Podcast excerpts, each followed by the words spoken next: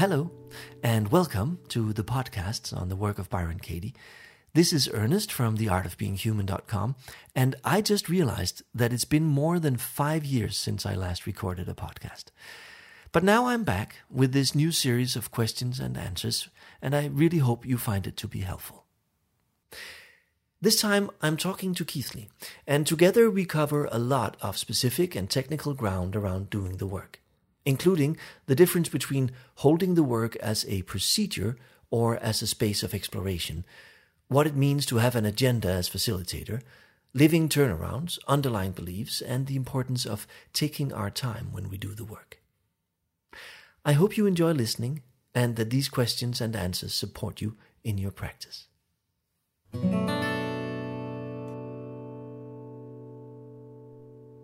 In introducing the work, Katie said it is a way to find peace with yourself and the world. Many people, myself included, when they first came to the work, believed what that meant was with enough practice, enough worksheets, and enough inquiry, they would find themselves in a place of enlightenment, a continual state of happiness. But finding peace with yourself can mean something more attainable than a house in Shangri La. You explain this really well by expanding upon the title of Katie's first book, Loving What Is. Would you go into that now, please? Yeah, yeah, for sure. I, I, think it's. Uh, I, I totally agree. I think um, uh, uh, it's very natural and normal to come to the work and, and many other modalities with this uh, desire to for enlightenment, right? To, to get to that Shangri La, as you call it, or, um, and and yeah, um, and and I think that the trouble is that what many people myself included, when I when I went into the work originally, uh, see as that uh, end result is a story about like looking at people like Katie, and then thinking, okay, she is above all these emotional all the emotional turmoil. She doesn't have any negative feeling in her body. She's just always on top. There's this idea that somehow all of that goes away and and and and what that does is it makes us at least in my experience from myself and people i've worked with tend to try to wage war against or battle with or struggle against any like inconvenient or negative or uh, unsuitable emotion that doesn't fit this image of the master or the enlightened one and and in doing that we push a lot of stuff out into the shadow uh, or whatever we call it, but push it out of like our conscious identity and, and self awareness. And then, and that's what we use the work for in the beginning very much to try to get this under control and perfect ourselves and do all of that. And then, in my experience, at some point, we begin to realize that that's not a sustainable way because these things, pushing them into the shadow or into the basement or out of conscious awareness, doesn't mean they go away. We just get better at trying to control them but they're still there. And and for me um, uh, it's definitely the case that the that the big sort of uh, like one one very important moment of clarity and it's not so much a moment as it's a process right but but seeing that it's not about removing these feelings and states and, and thoughts it's about welcoming them in and it's by dancing with them that we can uh, find our way to be with them, not by trying to keep them uh, away. So, so what I realized um, was that it was not about, and that's that's where I quote Katie's book, right? I, I say right. it's not called like perfect, like um, perfecting yourself until you become lovable enough to be lovable or something. It's called loving what is, which includes all of these apparently deficiencies and, and apparent deficiencies and, and faults and, and problems.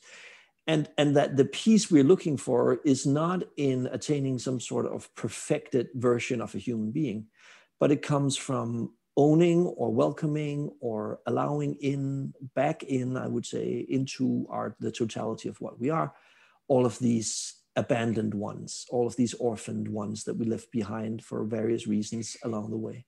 So for me, the process of the work then shifts from being this, you know, let me kill all the orphaned ones.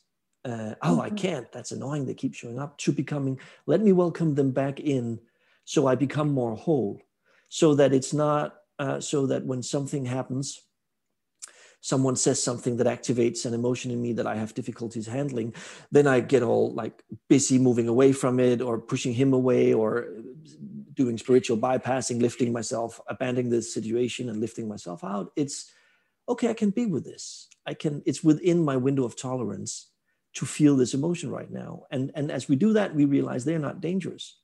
There's no danger in feeling uncomfortable feelings. It's just like hunger.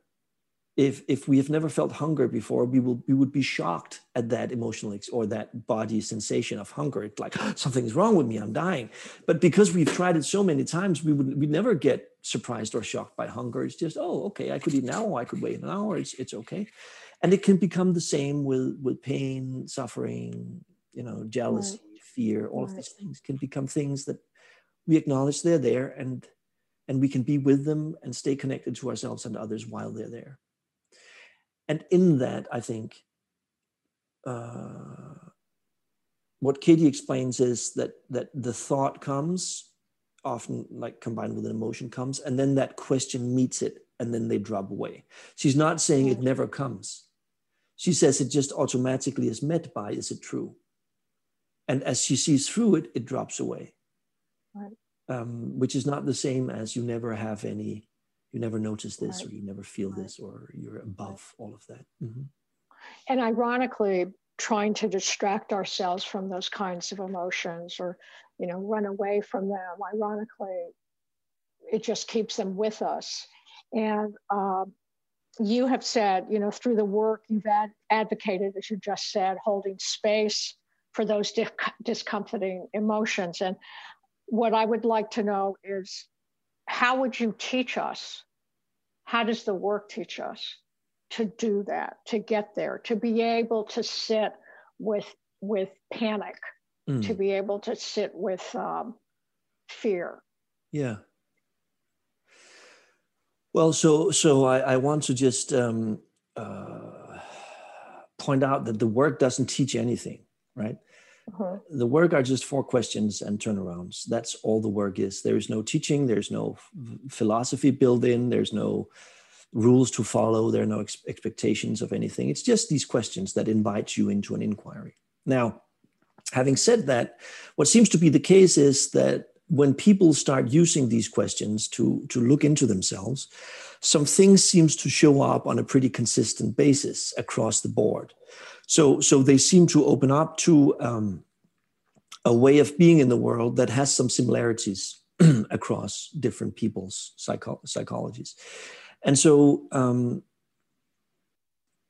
one thing that I that I think is often missed when we when we work with the work is that emotional aspect. Um, we tend no, we don't necessarily tend to, but there there seems to be a tendency that we we perceive it as a mainly cognitive process, uh, akin to cognitive therapy or, or other things like that, primarily centered in the head and in the thinking processes. And, and, um, and what I advocate or, or, or claim is that for the work to really work, we need to embrace our entire nervous system, which involves the body and all the emotions that live there. So, so that it is a, uh, a complete involvement of our nervous system, not just our cognitive functions.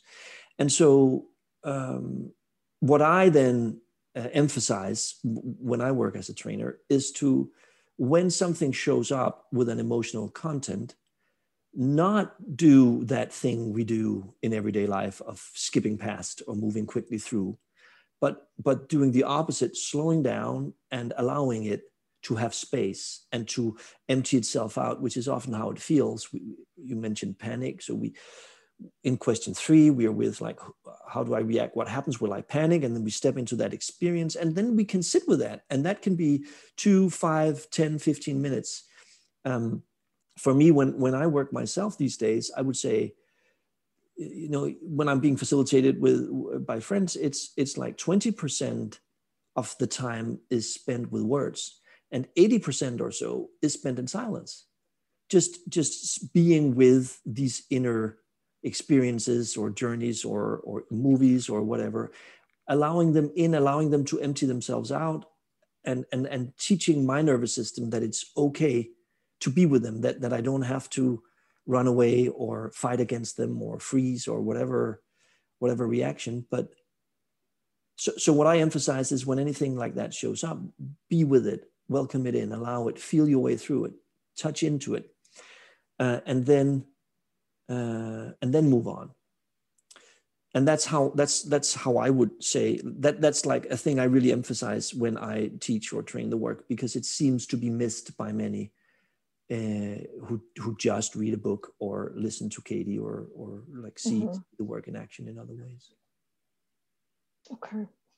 Um, so you you said the, the purpose of the work the process the purpose of the process is to move us into something deeper an awareness and a welcoming.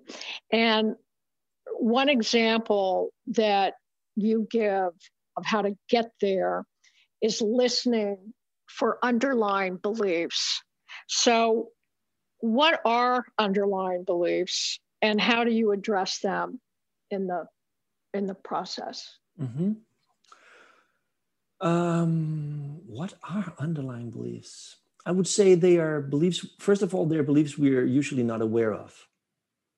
So, so um, we may be aware of of one part of what we're believing around a situation, and then when we start talking about it or explaining about it, all these things, uh, all these beliefs show up that that we hadn't identified as beliefs because they're still they still seem so um, uh, it's like you, you, you can't see your own eye. They, they, they are so obviously true to us that, that we can't even identify them as beliefs.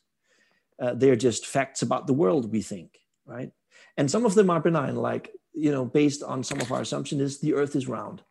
That's like, that's just an underlying belief that, that lies under so much of our thinking when we talk about the, the sun sets in the west for instance right? Mm-hmm. so, so, there is an underlying belief there a whole understanding of how the universe works that we learned in school and so on and so forth. So so so our whole world is made out of beliefs in a way and some of them we are aware of in a certain situation so we can identify them as beliefs and, and those are typically the ones we say let's work on i want to work on this belief but then there is supporting beliefs or underlying beliefs that that that hold this belief up. Some of them are completely like yeah, benign, non non-problematic. They are not causing any difficulties for us. They are just like assumptions about the world. But some of these assumptions then actually can hold part of the problem that we are trying to work on. And as a facilitator, uh, uh, I listen for those when I facilitate someone. Uh, they stick out for me as I as we are working on one thing. The, the client might say something that, that actually reveals an important belief structure that is sometimes even more relevant than or more fundamental than the belief we're working on. Mm-hmm. Uh, so so so so an example would be someone is working on their aging parent and are sad because you know she can't do what she used to be able to do or whatever. And then they might say and of course you know quality of life diminishes by age. And and i can see that in her that it's not what it used to be right? So there's there's a, a belief there. Quality of life diminishes by age which it could be relevant to bring up. Or they say you know um, yeah i feel really annoyed but of course i don't tell her that right? So so instead i do this or that. And there like of course you don't tell her that. What's that? What are the underlying beliefs there right. that means well i can't tell her she'll get distraught or she's too old to hear that or it's it's my job to help her not not make her sad yeah. or you know it's good to keep things to yourself. They're all kind that's a whole underworld of beliefs that may be the actual problem in this relationship because that's why i never tell my mother my truth because I think she must be protected from real life because she's so old and frail. And so that's why we are growing apart. It's not actually because she's old, it's because I'm holding back because of the beliefs I have about her aging. And those beliefs are are not expressed in my worksheet or in my work they they because they are the foundation for everything else but then as a facilitator if uh-huh. i hear that and if it seems relevant i might say what do you mean that of course you don't tell her this what, what what's that about and right. then ooh, it's brought up into awareness and ooh we can certainly work on that right. and yeah. in that way we can sort of continue to have to go into layers and layers that are that are it, it feels like deeper and, and you can never know like what's deeper what's higher but but it does feel like deeper layers of, of structure in the uh-huh. in the understanding uh, and it's not because going deeper is necessarily better or more important just like going back in time is not necessarily better just like going to painful emotions is not necessarily better and sometimes it can be very relevant to look uh-huh. to look in those directions that that sort of leads into my my next question that um, there are quite a few practitioners of the work who see it as a very specific process you know four questions and the turnarounds and only certain sub questions in number three and you were just talking about under, underlying beliefs and then exploring those instead of you know what was stated as the stressful belief and you um, posit that there's a cost to following the rules of the work. Um, like whose business, and you can only do the work this certain way. Um, so would you would you talk about what that what that is? What I mean, your philosophy about that, and Mm, yeah. I think you've said that the cost of following the rules, the cost of it is is sometimes losing the aliveness. Yeah, yeah. Of the uh, of the moment. Yeah, I, I think that's true. I, I think for me the the work, first of all,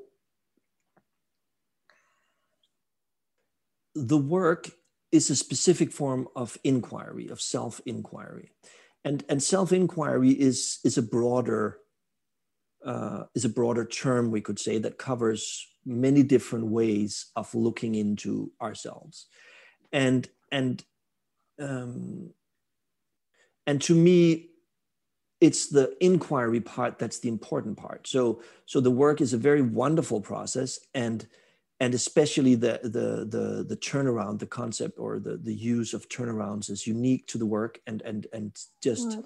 so amazing in my eyes and one of the reasons why it's my preferred method um, because they hold such precision. Um, and uh, and to me the work and inquiry is a space we enter into. It's it's a it's a it's a space. It's both a relational space, it's an internal space, it's a mental space, a psychological space of self inquiry, and and that space has its own. Um, the work the work only only using the work in that very direct way that you describe as like the path just going through these questions only doing the sub questions that are like on on today's list uh, right. and and katie has even been removing them. And and going into um, the the specific turnarounds is in a way it, to me it's a bit uh, this is the image that comes up. Like i've been in these caves. Sometimes you go you go somewhere you know on a, on a trip back when we used to to travel the world. And and there would be this trip into a cave and there are these huge caves. And then there is this rope that leads through it and some bricks and you and sometimes like a path you can walk. And you walk through these caves that way. And someone has prepared that way with many different um, perspectives in mind. Both we want to get you past the important parts, but we also want to avoid that you go in one way and have to go out the same way. So maybe we'll skip something over there to give a better total. So, right. so, mm-hmm. so going in with with mm-hmm. only the the manuscript of the work is like following that. Right. But these caves are gigantic, and sometimes there can be a little opening that you can crawl through, and you can come into something even bigger that no right. one had discovered yet, not even the person who made the path. So, so especially in the beginning when you go cave exploring, you know, it's good to follow that path clearly. because it keeps you like you, you don't lose your you don't get lost in the cave you you can Right. but when when when you've done that enough times you begin to understand something about the structure of caves and the way out of the cave you know you can follow the airflow or a sense of temperature i, I don't know enough about Right, cave, you know, what people really do but but you but i'm sure there are some tools but it will it work anyway you know you you get you get to a, a level of experience where you dare to step away from the path a little bit and look into a side cave and then go back and then continue and then you do that more and Yeah. more and eventually you you get to a point where you can move pretty freely and you don't need anyone Yeah, to give you yeah. a path um, Yeah. That's And- a great.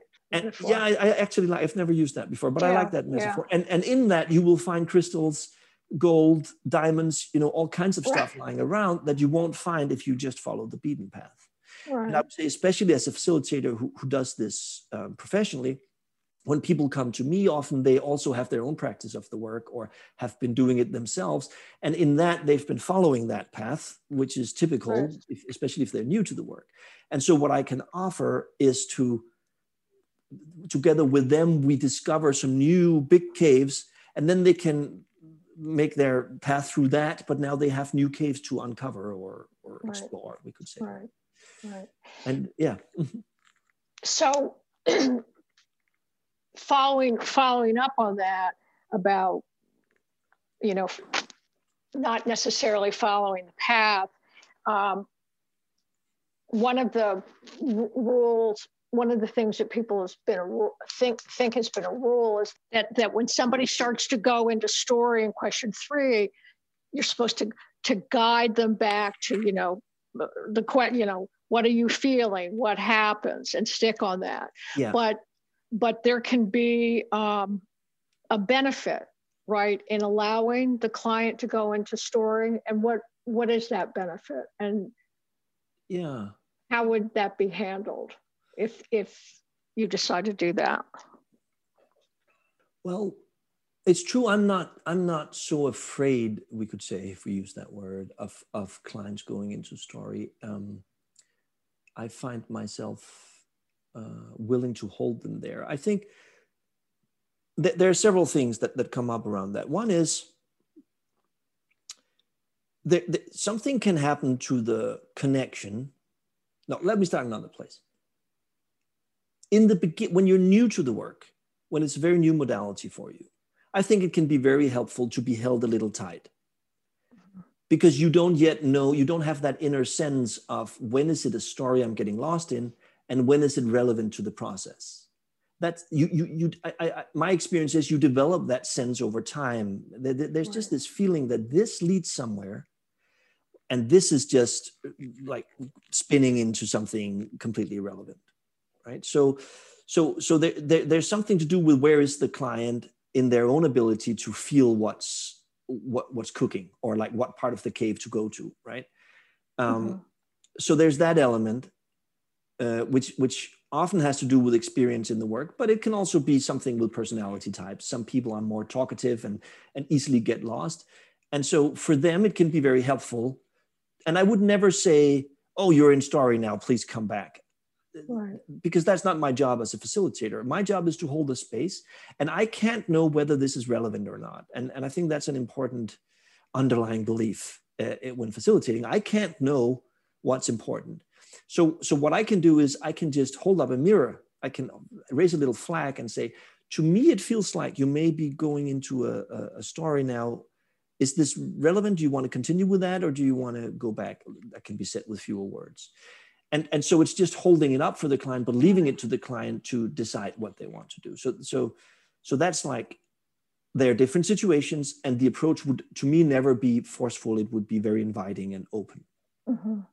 now having said that then uh, if you keep doing that especially if you do it in a bit of, a bit of a rough way like following the rules kind of way oh you're in story now you have to come back that will, that, that will usually cr- that, creates like a break in the flow for the client who then suddenly becomes aware on a meta level of the facilitation situation and whether they're doing it right and and how they feel about it and how they feel about the facilitator. And and so having a lot of those start stop things or like pointing to hey we are doing a facilitation here will will sometimes take the client out of an important like embodied process which at the moment just happens to bring up this story and mm-hmm. and and then so so i find that it's um, that i prefer first of all trusting that when it comes up it may be it may very well be relevant for whatever reason there could be something mm-hmm. there for instance some underlying beliefs that wants to be seen right. if we put it right. poetically and and by just instead of focusing on this is all wrong i really listen to the story and then what i find is there's usually a door back in that moves forward. So we don't have to have the feeling of going back or oh, we, we went away from the track. Let's go back to where we were and continue.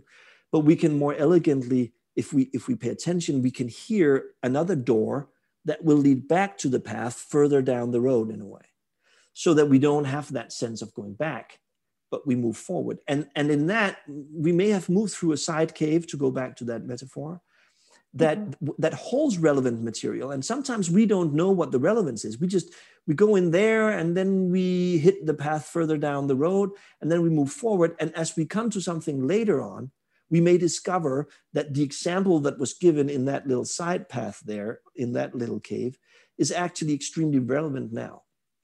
So so there's also something more fundamental in the approach which is about trusting that that the client that there is an intelligence at work here mm-hmm. and that that it's not only the conscious mind that's working but there is a huge unconscious support going on and it is aware that this mm-hmm. is a facilitation situation it is aware that this is an opportunity to heal something or bring back something into mm-hmm. into back home re reintegrate something and it will do a lot to support that so we can trust that in return and say okay i don't know why this exploration into this cave right now is important but i'm going to trust that your unconscious knows what it's doing and so i'm going to follow you there while still, of course, listening for, or in my case, I would even say feeling for, where is the energy?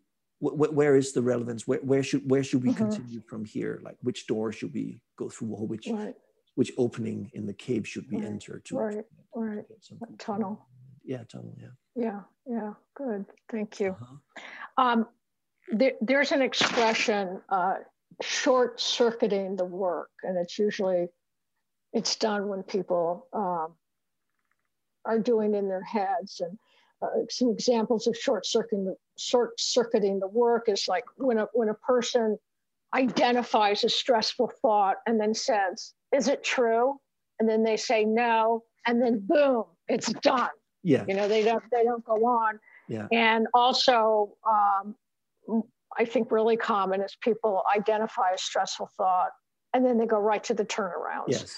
Yes. so what I'd like you to speak to, and, and excuse me, a lot of people just go to the turnarounds because they feel that that's what works for them that that's where they they find the truth in the situation right so what i'd like you to speak to is the value in not short circuiting that and that is sitting for yeah. as long as it takes yeah. in questions three and four yeah yeah yeah um,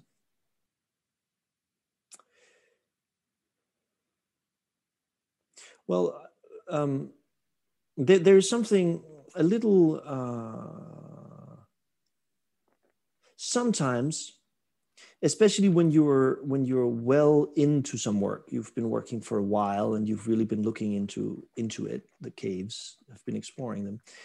Uh, the mind is can be open enough to do this jump straight to a turnaround. Or to stick to just this underlying belief comes up and you can ask is it true? Or you can refer back to you've heard it earlier this belief. So you reintroduce it and say and so this and this and this is that true uh, and then like so you i shouldn't tell my, you should never tell old people real truths or whatever you know is that true and then it's just very clear no but that clear no comes out of having done deep work just before. Right. It comes out of years of practice. No, no, no. In that right? session, no, I mean in the session. So, so, so there is a worksheet. The, the, the simple version is we're working on a worksheet, right. and we spend an hour working on the first, just the first belief on that worksheet, and we go really mm-hmm. deep and we go really far. and a lot is seen and and metabolized and understood and felt in that process of an hour an hour and a half mm-hmm. and at the end of that and we see katie do that often we, we can we can go through the, the, the worksheet and actually flip many of the statements right away because they have mm-hmm. in a way all been worked in in that that hour hour and a half of deep work we did in the beginning. So they are so obvious now because we've actually touched on all of them. So in a way, we've done question three and four on all of them or many of them, though we were only apparently working on one belief and some underlying beliefs. Well, I'm not necessarily talking about uh, facilitation with a facilitator and a client. There are people who say do it in their head. You know, they're driving somewhere and they have a stressful thought, so they do it in their head. Yeah and they don't really think about you know what happens when i have this stressful thought and who would I be without this stressful thought? They just go straight to the turnarounds. Yeah so um yeah so so let me speak more to that right? So so the point of this was to say that let's not make it a rule that you always have to go the whole way because sometimes okay. you have done that work in in that facilitation session or that client work, you've been sitting for an hour, an hour and a half. So it is ready to flip or be turned or just answered no to. That was what I wanted to say. So there is that element. And, and so let's be careful not to just make new strict rules because this is this is a dance or like an exploration. Right. right. Yeah. Then the, then there is that situation to describe where where there has not been a preparation or a readiness and that's where the short circuiting comes in and and i think it's a beautiful example. I'm driving in the car i have a thought and I, I, jump straight to the turnaround and then i feel better. To me that is very often at least and and and I, I this is spoken from my experience. I don't want to demonize it or make it wrong in a sense uh, mm-hmm. because for some people it may work well. So so but in my experience this is more like band-aid level uh, work.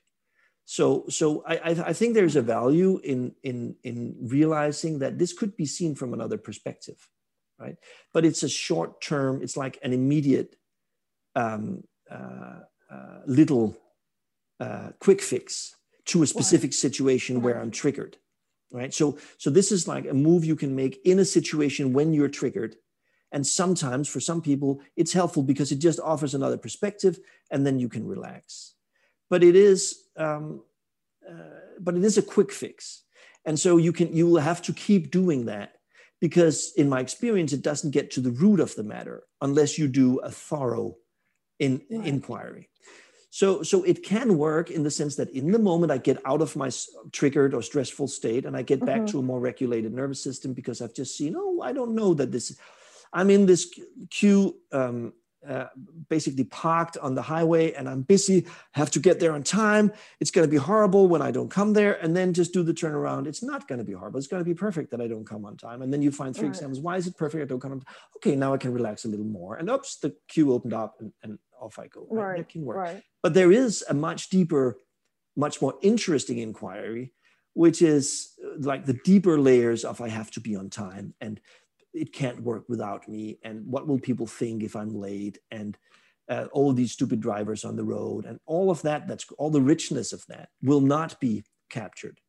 And so however we put it we can say yeah in a triggered state there are many good ways of getting out of them. One is count to 10 one is take a deep breath one is go for a walk one is uh, like in the not so good category there is eat something drink something uh, yeah, take a benzo, benzodiazepine. yeah, sure. Take something like that, right? And and then and then there's you know push it away, use the work to push it away and stuff. And all of it can help us if we have to, if we need help in a triggered state. But it's not the work. The work is right. what you do when you then sit down afterwards in your meditation and you go deep with it and you and you actually inquire what was going yeah. on. Yeah. Yeah. And and that yeah. Mm-hmm sorry. Okay, so much to talk about. Um, when you were just saying, you know, you, you go deep through the inquiry, and earlier you had said that when you are facilitated by friends, that um, 20% is words and 80% is just sitting in silence. And um, so what I have found, um, both as a facilitator and a client, more as a client, is that if I sit silently, I get worried that the facilitator is, you know, like wondering when is this going to be over, or facilitators being impatient, or you know, th- everybody thinking, well, we only have an hour to do this, so I can't really sit for 10 minutes and think, is this true? And um, and so my tendency, and I'm getting much better at it, has been boom, boom, boom, boom. This is how I feel. This is what I feel. This is where it centers in my body. This is my future image. Yeah. Do you know? And so um can, can I can I interject something? Yeah, can you please say something with that? Yeah, yeah, yeah. So what you do then is you're describing, you're not experiencing. Right. Ah, you're just right. putting words to I'm noticing this, this, this, this, this, this, this but you're not in the moment actually experiencing what's going on for you. And if you don't have that layer of experiencing, then there will be no shift in your nervous system because it needs experience to change. So, so none of what you do will get any deeper than intellectual understanding or knowing, which is sometimes, you know, we, we've all tried that and we know the frustration of knowing all the right things and then doing doing the old stuff anyway, right? And that mm-hmm. that's a typical sign that you've been just describing things as you did the work and not actually going through like really anchoring the experience in, in an embodied in an embodied way and and as you say sometimes there is only an hour or half an hour or 20 minutes and, and of course of course we of course it makes sense to adjust how long time we spend a, a, bit with the, the, the time we have available. And at the same time, I would say there is, there is still, it's still, for, for me, the work consists, one way to describe the work is that it's five little meditations or big meditations, however we put them. But the first one is the meditation on uh, um, what am I actually believing? Going into the situation and that would be filling in a worksheet or a list or, mm-hmm. or somehow identifying what are the beliefs that i have. And that's a meditation on it in its own right.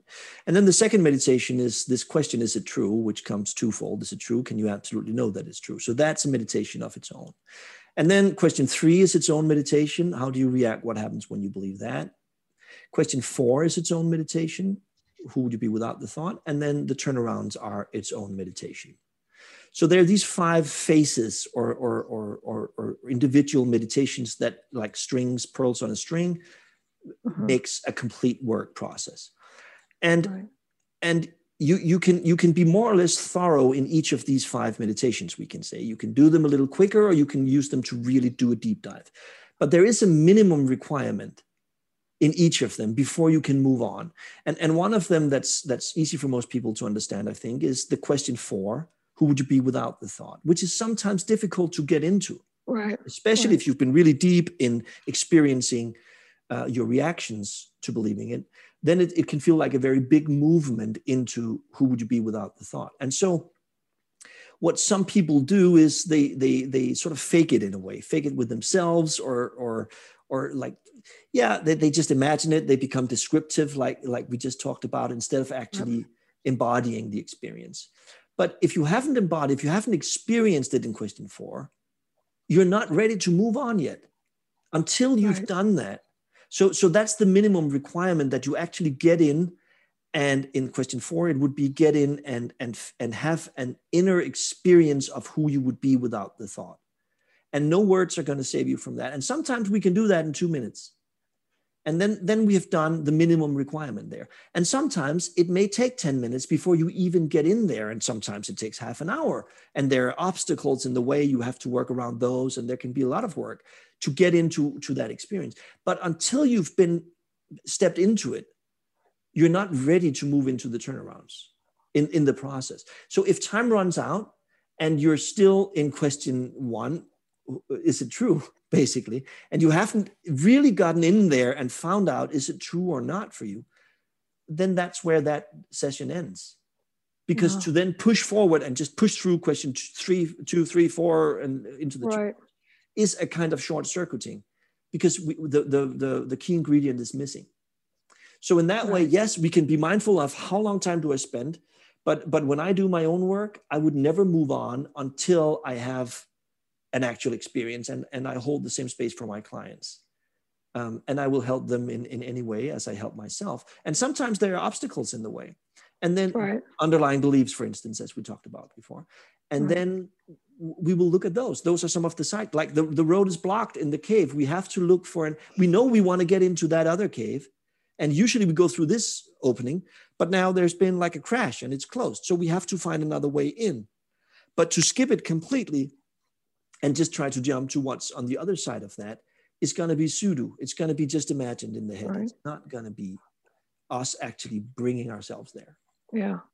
I love that you said if you take a half an hour to figure out whether it's true or not Yeah. and the session has to end, then that's the end. That's the session. that's the session and it's truly valuable Yeah.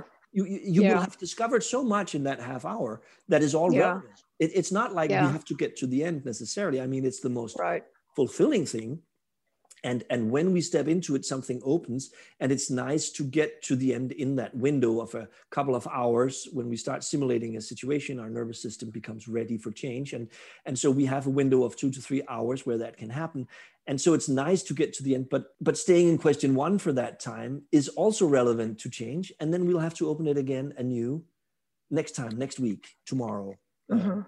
at the next Right. Yeah. Right. Yeah. and it can be very valuable to sit for half an hour or an hour in that in that question Thank you. Mhm. Um, it, it, it can be common, I think, that a facilitator has an agenda Mhm. or a projection Mhm. uh, during a facilitation. And so how can, how can a facilitator diminish, um, how can that, first of all, diminish the facilitation? And what are the skills for the facilitator to notice their own projection or agenda so that it, it doesn't diminish the facilitation? Um, well, the the the the most the easiest, I think, to listen for or look for. So, what happens if we have an agenda or a motive or, or a projection?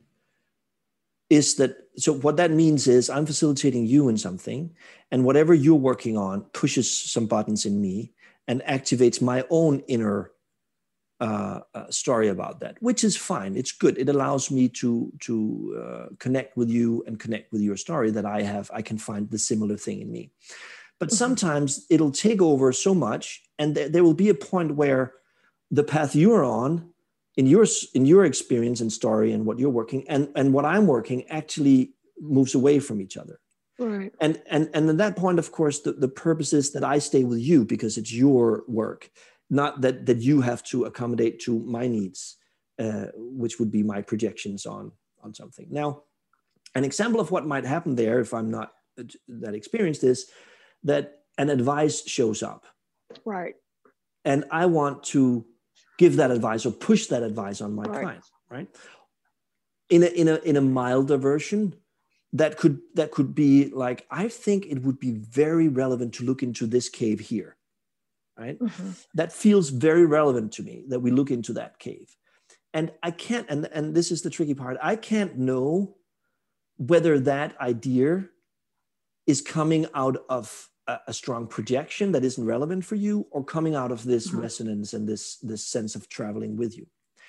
So so in both cases i might suggest let's look into this cave right? Let's let's examine this element. Like what was your relationship to your father really like? What what what, what, what role does he play in this scene that we're working on Mhm. because i have issues with my father and and you're actually working on your mother which is way more relevant for you but i think the father figure is so important that's what i'm projecting on you. So i asked there. Now that's when i can find out because you might then go there and look and then in one way or another report back to me yeah that doesn't feel very relevant to look at him. Let's stay with my mother. In, in some form. You wouldn't say it like that. You would say yeah i don't feel a lot. It's more i feel the guilt towards my mother. That's when you as a facilitator would then have to abandon immediately abandon that that course or that direction and and go back to okay you want to look at your mother let's continue to look at your mother. And and how you feel that you're in this projection state is when you then won't let go when you when you become insistent that we should look at this father thing. Right. Right? Now that doesn't even mean that it, it couldn't be true. It might be true that there is a relevant thing there for the client you know maybe you out of your experience you having worked so much can see that this situation is actually way more about pleasing your father than being annoyed with your mother and you're just trying to take his side in this discussion or whatever. Mm-hmm. let's say you're completely right in that. Still if your client can't see that then it's not relevant and you don't have to push that agenda on them. They will see that in due course. They will see that when you don't have to get them to see it. No not at all. On the contrary you go with them. So so the key uh, the key thing there is are you able to follow your client wherever he or she goes or are you leading in a in a demanding way? So even when we do lead and we do lead sometimes because in this example something comes up about that father so let me try to lead you in that direction but am I leading you by taking an iron grip and forcing you over there? Or am I gently holding your hand and saying, hey, let's go look over here? And if you then pull the other way, I immediately let go and move with you in that other direction. Right. So we could say the, the, the skill is to hold, hold yourself and your client lightly in, in, these, in these things. And how you, how, what, what to be aware of is when you feel that something is necessary or required. There is this inner sense of urgency or mm-hmm. demand that we do, we must look at this. That's a clear sign that that now you are getting yourself into this. Uh, and and if you're aware, you can ask, I think yourself, what is my motivation? Precisely. For wanting to go into this yeah or even cave. you can you can but but sometimes it's not relevant in that situation to ask for the motivation because i'm, I'm facilitating you. I can't start doing separate work on my own. But but what what what i found was that whenever something came up like that i would be in doubt. Whenever i was in doubt is this me that wants this or is this relevant right, to the facilitation right. i would just let it go. And again trust that if it is relevant we will get to it further down the road. Yeah. Well isn't that doubt wondering what your motivation is, whether it's about you. Yeah, or, okay, wondering in the sense that I'm aware yeah. that I might have a motivation here. What, what I meant yeah. was I don't want to start looking at what is my motivation. Right. You don't want to take yourself out of the facilitation. No, I, I don't want to start and diving into me. No, no. I'll, right. I'll, but I might right. make a note of it, like the father here, and then in my own work later that that day, I might sit down and then work on what was going on in me in that moment that where it felt that it felt so important. And in that i make might get clarity on was it me? Was it something relevant for the client perhaps? Was it me thinking i need to help this person? Like it can even open for other underlying beliefs that are relevant to work through. Yeah. So so so again holding it very gently even when you lead you can lead a little bit or suggest or invite into something but but you have the readiness to let go the moment the client doesn't want to go there and if you in any way feel an urgency or like a, a desire or a craving to go somewhere, be, turn on all the, the sensors and become very aware of what's going on. And if you are in doubt about what your motivation is, just leave it. Just step out of right. it because chances right. you'll you'll you'll be pushing too much. Okay. Yeah. Listen to yourself. Yeah. And and then I, I just want to offer this last possibility. If you're really if you're really in doubt and you really think there could be something here that's important, like if you're really thinking that, but I don't know whether it's me or, or her, then you can share it openly. You can say, mm-hmm. you know, I keep I keep wanting you to look at your father. And I can't figure out whether that's just me or whether it's relevant. But now I'm going to offer it to you. Like, would you like to look at your? Do you think? Do you think there's anything there? And then the client might say, yeah okay, well, we can take a look. If you feel it, let, us look at it. Or they might say, no, I'm very clear. It's not where it is. And then you can then let it go. Now you have then given it a check, but right. not in a in a secretive, right. manipulative, agenda, motive driven way, but in a very clear way. Like this keeps coming up for me. Do you want to look at it? And if they say no, good, leave it, move on. It's very clear. Right, yeah. right, right. Good, good. Yeah. Um, so the ego is discussed a great deal in the work. Um, yeah. and I would like to know your take on the ego. yes, yeah. Um, uh, I smile because I, I think you've you've heard me talk about that before. and I'd like to I'd like to hear it again. Um, yeah, well, um,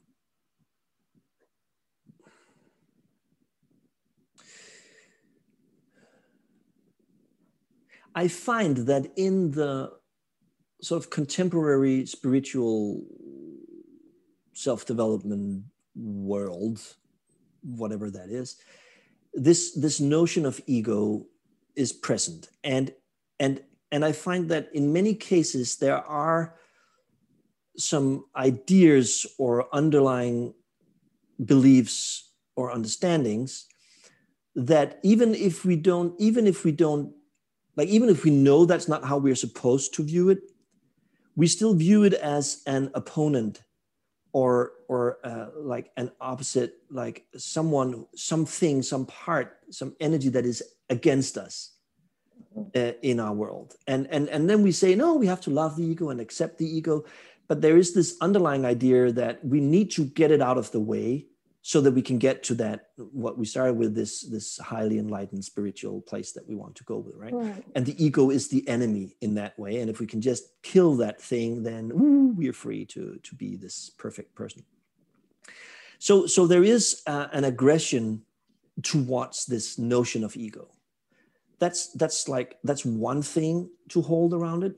And the other thing is that in that process in that narrative we could say we we ha- we create this idea we, we sort of make a almost a person or or like a, a, a self um, a separate identity which we call my ego as if there is this other thing inside of me that, that lives there in a way and has its own agendas and its own way. So we personalize it or identi- give it an identity. That's the other thing to hold that, that i don't that i don't see in my experience so so so how I experience this notion of that we call ego, and I and I rarely use the word myself, and when I do, I always sort of asterisk it and, and, and sort of add things because it conjures up this idea of, of this fundamental opposer to my journey towards freedom. Um, to me, ego is nothing other than strategies that are no longer serving us so we have we have so many strategies that we've built through life. Just like how do i how do i make a plate of food? It's, it's based on strategies. I take the, the plate and then i take the, the thing and then i butter it and then i do the thing and then i'm like how do i make a sandwich right? There's a strategy for that. And we're not we're not uh, upset about that because it serves us. It's nice right? The same thing how do i how do i behave in a social situation in a way that is acceptable and, and kind to others all of that are, are, are strategies that we've learned and perfected over time and, and that we're with. Now, some of those strategies that we learn, we, we learn because they serve us at the time. For instance, um, uh, I'm, I must please others in order for them to like me, right? That's a strategy that we that we can learn in, in uh, growing up. So so in our childhood environment that's what we are being shown by our adults either through role modeling or through them demanding that of us in order for us to for them to give the, give us their love. And when we are three four five years old we really need their love. This is survival level because human beings cannot survive on their own at that age. They need so that we are willing to go to enormous compromises uh, on our own integrity in order to retain or keep the love from these from these um, close close grown-ups. So so we may set up the strategy that says oh I, I, must be pleasing then people will like me. So we make that decision at, at four years old. Um, and then now we're uh, 30 or 40 uh, years old and we're still running that strategy because that's what we learned. And it's it's sort of served us along the way. We've run into some trouble but it hasn't really been bad because we found someone a partner that that works with that and everything's good. But now we have a boss at work or something that's completely different and we're really getting into trouble with that strategy. And so so now we have to look at it and we start looking at it and we realize that no actually holding my ground is sometimes very important and setting clear boundaries. And even if that means being rejected, it's more important than to always uh, compromise and please. So at that point, we might say, "Oh, you know, I have, I'm, su- there's a part of me that's just such a pleaser. It's like my ego doesn't want, it wants everybody's love, approval, and and um, uh, appreciation. And so, if it just would stop doing that, right? And we are we are, we are creating, and and then along with a few other strategies, we sort of stitch together an idea of this ego character. Now, how I would like to view it is different. I would say, okay, so we learned a good adaptation strategy when we were four years old and it really worked and it was very very intelligent. We would have died possibly or at least been broken right. if we hadn't done that adaptation so that's intelligent and we made a decision i will be pleasing. And what's amazing is that for 40 years something in us has been able to keep that up under all circumstances no matter how hungry how tired how under pressure we were there would be this part of us that would keep watch and keep keep going to that decision we'd made. I must be pleasing. I must be nice to others no matter what. I can't say no. I have to be nice and kind mm-hmm. at all times. It's, ama- it's, it's such an amazing thing that we humans can do that and that there are parts of us that will take it on them to keep that up for 40 years 24 hours a day seven days a week you know however 52 weeks a year or, or, whatever it is it's incredible for 40 years and so to then now we realize it's no longer time to to run that program or to to have that strategy. Okay let's gently let it go. But we don't have to hate it. It is an accomplishment. It's an amazing feat. And it's just as good as the other good strategies we have for making sandwiches or or acting you know truthfully or being authentic or you know whatever it is. Right. it's the same. It was good at the time. The only problem is we've outgrown it or or the world around us didn't match doesn't match anymore the world of a four year old so so holding is holding it as something that's wrong something that should that is an opposer something is going the wrong way about it and it just starts a war an internal war where we demonize and make an enemy out of support structures that we have installed ourselves right. and that are serving right. us so to see it in that different light to to see it from how is it actually trying to help me? How, how is this right intelligent and kind and an attempt to support me. And, and for me, it was a huge shift when I when I really realized that all these things are do I do are kindnesses. It's it's like it's attempts to support me, and some of them can be a little misguided. This is this is why I, love to say that thing, uh, right? That uh, there is no evil, only badly executed kindness. Right? right. So even when I do apparent evil acts, or you do apparent evil acts towards me, the truth is this is these are survival strategies adaptation strategies that you are playing out unconsciously because you haven't brought them into awareness and really questioned them. And and it's not evil.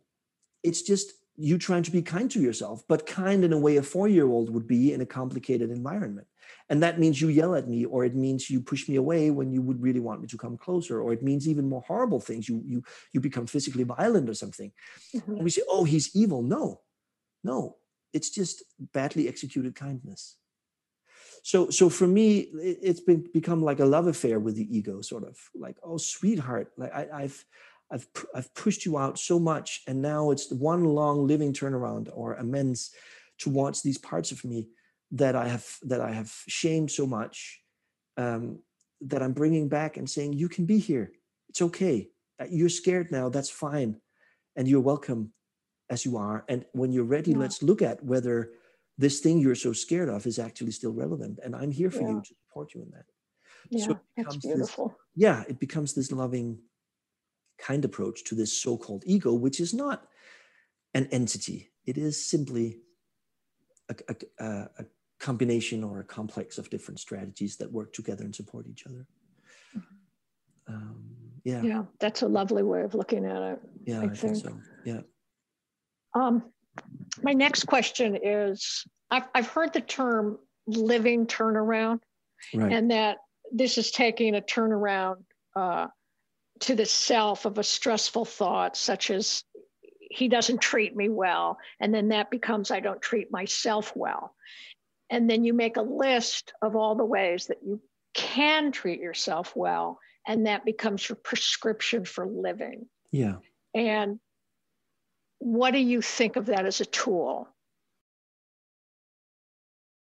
Um, I think, as everything that that Katie has brought into the work, it's based on her experience. It, it, like even the school is is simply built structuring her process and and her her experiences and and and the living turnarounds is part of that and so when katie when katie introduces some things and when she talks about also not being in other people's business or or any of these terms they are descriptive in the sense that she's explaining how the world feels for her and and living turnarounds that come up for her.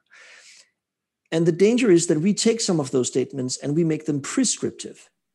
So we mm-hmm. think oh i have to be that way. I have to think that way. But we are not thinking that way we are trying to force it upon ourselves to think that way.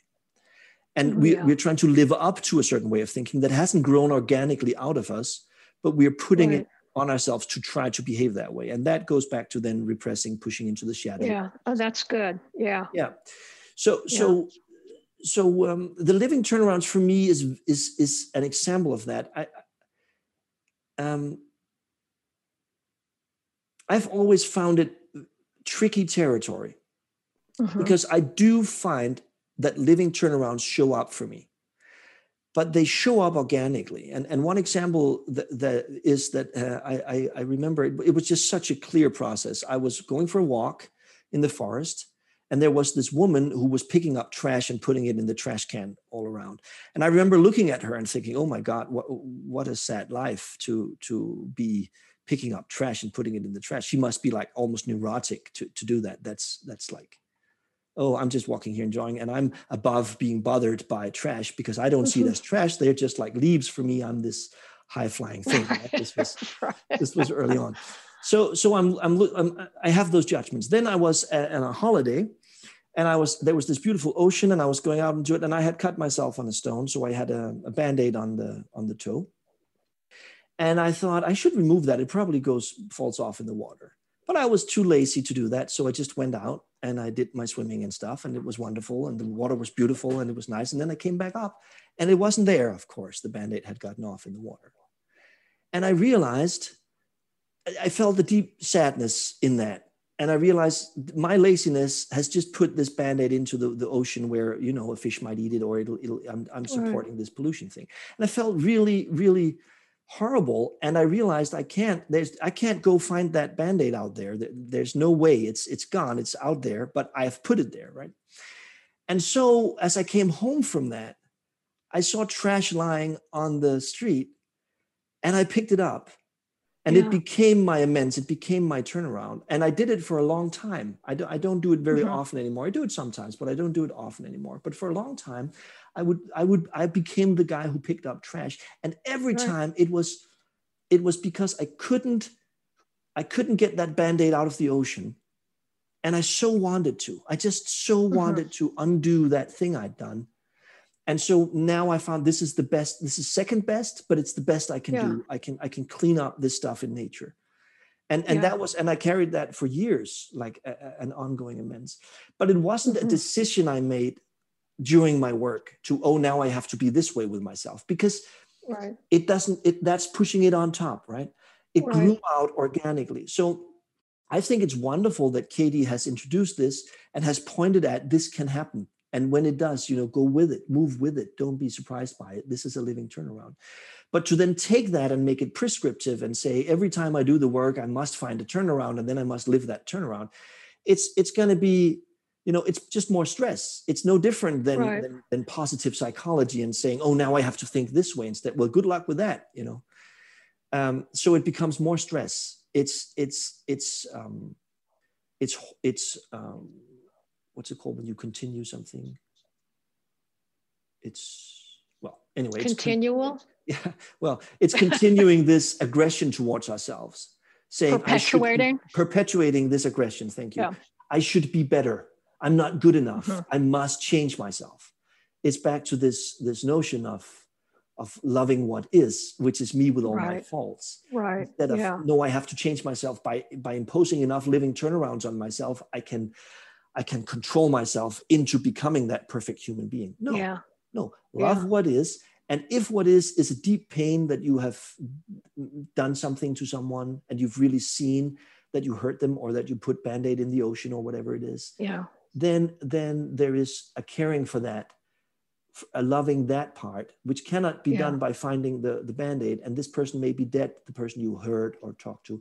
So so the only the second best option is to then be kind to the other people or to pick up Yeah. Right, right. Yeah. Yeah. I haven't heard that um, that response to living turnarounds before. I think it's great and provides quite a bit of relief. Yeah, I yeah, gotta, I gotta say. yeah. Yeah. Uh, uh, and what was it? I just posted that the other day, Meister Eckhart, a quote. If it, if it, I don't remember, I think it was peace, but we can use it in this context. If it doesn't bring relief, it's not from God. yeah. Oh, that's beautiful. Yeah.